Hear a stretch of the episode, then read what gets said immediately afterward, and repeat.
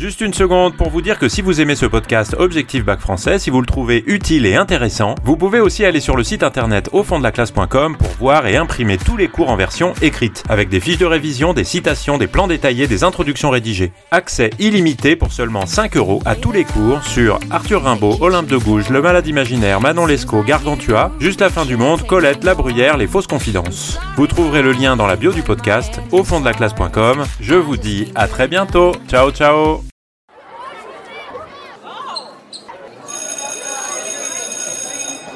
Bonjour à tous, chers élèves et chers amis du site au fond de la classe.com. Dans cet épisode, nous allons vous présenter notre série consacrée à la pièce de Molière, Le Malade imaginaire.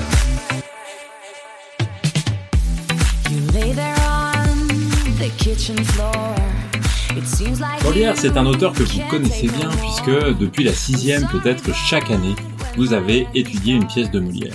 Alors, quand on l'étudie en première, évidemment, c'est un petit peu différent puisque on s'apprête à passer une dissertation sur l'œuvre en question. Et donc évidemment il faut pousser son étude un petit peu plus loin que ce que vous avez fait. Jusqu'ici ce qui est bien normal on grandit et on a des ambitions intellectuelles culturelles qui sont de plus en plus grandes.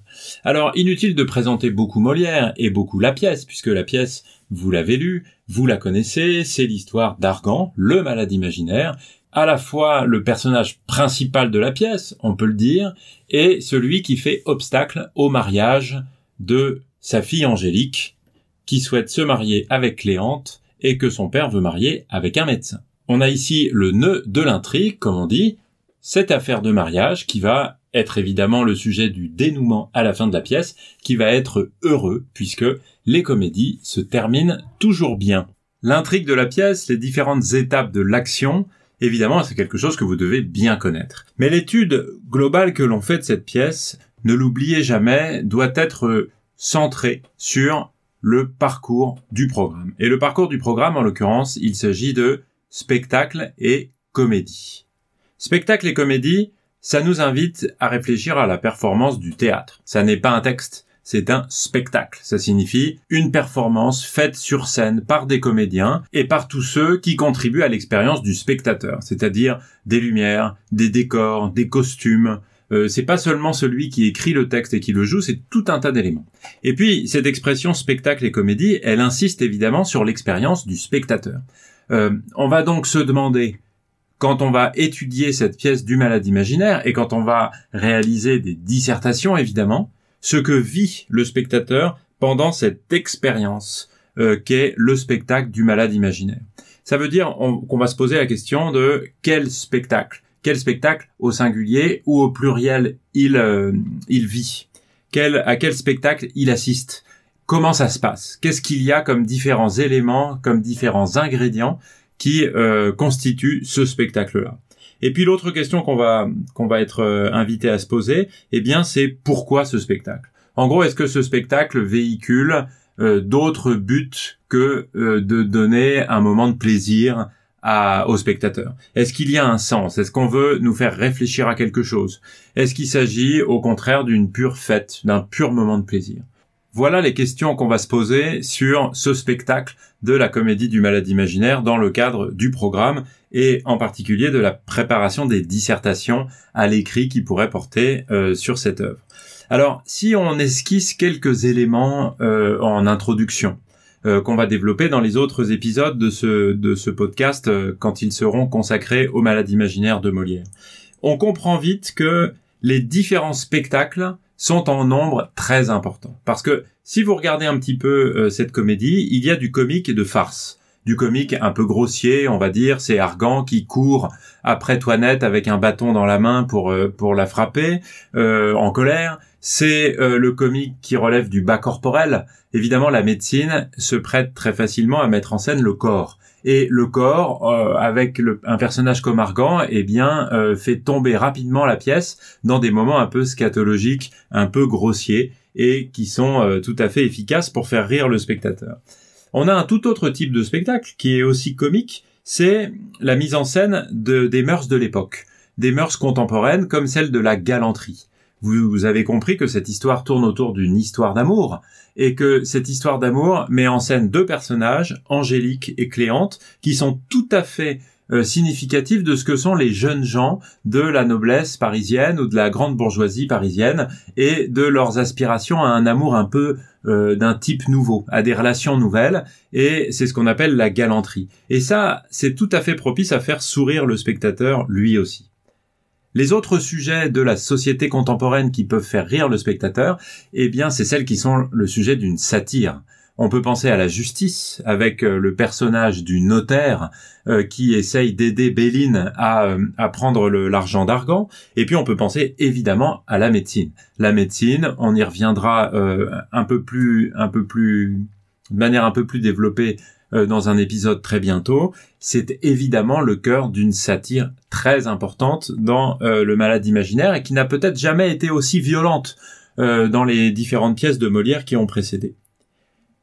Et puis un autre élément, c'est celui de la comédie mêlée de musique et de danse. C'est un spectacle vraiment total que propose le malade imaginaire, puisqu'il s'agit d'un spectacle qui est qui intègre de la musique et de la danse. Il y a des parties chantées, accompagnées d'instruments de musique, d'un orchestre véritable, et puis des parties dansées, avec des danseurs qui peuvent être pris parmi les comédiens à certains moments, et puis des danseurs, on va dire, professionnels, qui interviennent aussi dans ce spectacle-là. Et donc, ça fait un spectacle d'une énorme variété, euh, on peut ajouter à cela tous les déguisements, tout ce qui fait un petit peu l'esprit du carnaval dans le malade imaginaire, Toinette se déguisant en médecin, et puis évidemment la fin où tous les personnages se déguisent pour la cérémonie qui fait euh, d'Argan un médecin.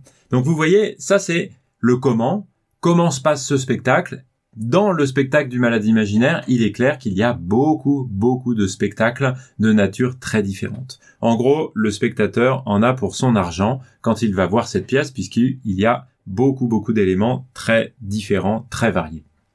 Et puis, si on veut maintenant euh, évoquer quelques éléments qui pourraient faire penser que le malade imaginaire contient quelque chose de plus sérieux, si c'est pas un message, au moins des éléments qui euh, sont propres à faire réfléchir le spectateur sur quelque chose de plus profond Eh bien, on peut évoquer certains éléments. D'abord, peut-être l'argent, l'hypocrisie, la famille puisque on a ici un conflit familial avec des personnages qui sont euh, pour certains très malveillants, euh, comme Béline euh, et le notaire qui, l'accompagne. Il y a des sujets comme l'argent qui semble conduire l'action d'un certain nombre de personnages.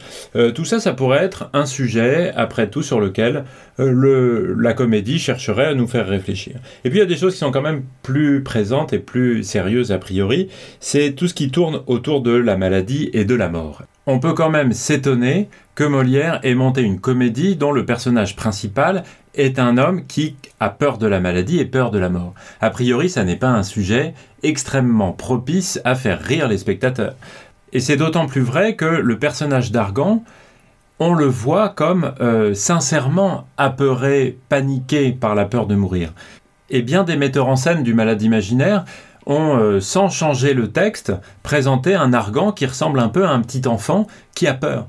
Euh, et euh, on peut tout à fait entrer dans une forme d'empathie avec ce personnage qui, dès le début, craint la mort, craint d'être abandonné et, euh, et ça a priori c'est pas un personnage qui est totalement comique parce que on peut en généralisant un petit peu les choses voir chez Argan une espèce de symbole d'emblème de la condition humaine comme on dit. Argan c'est n'importe qui, Argan c'est tout être humain qui a peur de la maladie, a peur de la souffrance et a peur de la mort. Et tout ça euh, a priori c'est pas très comique. Et dans la pièce, on peut tout de suite dire que ce débat un peu philosophique sur la manière dont les hommes doivent combattre ces peurs, doivent vivre avec l'incertitude de l'avenir, euh, est traité d'une manière qui est parfois sérieuse. Vous avez peut-être été surpris de lire dans l'acte 3 une scène extrêmement longue qui n'a presque rien de comique qui est un dialogue entre Argan et son frère Bérald.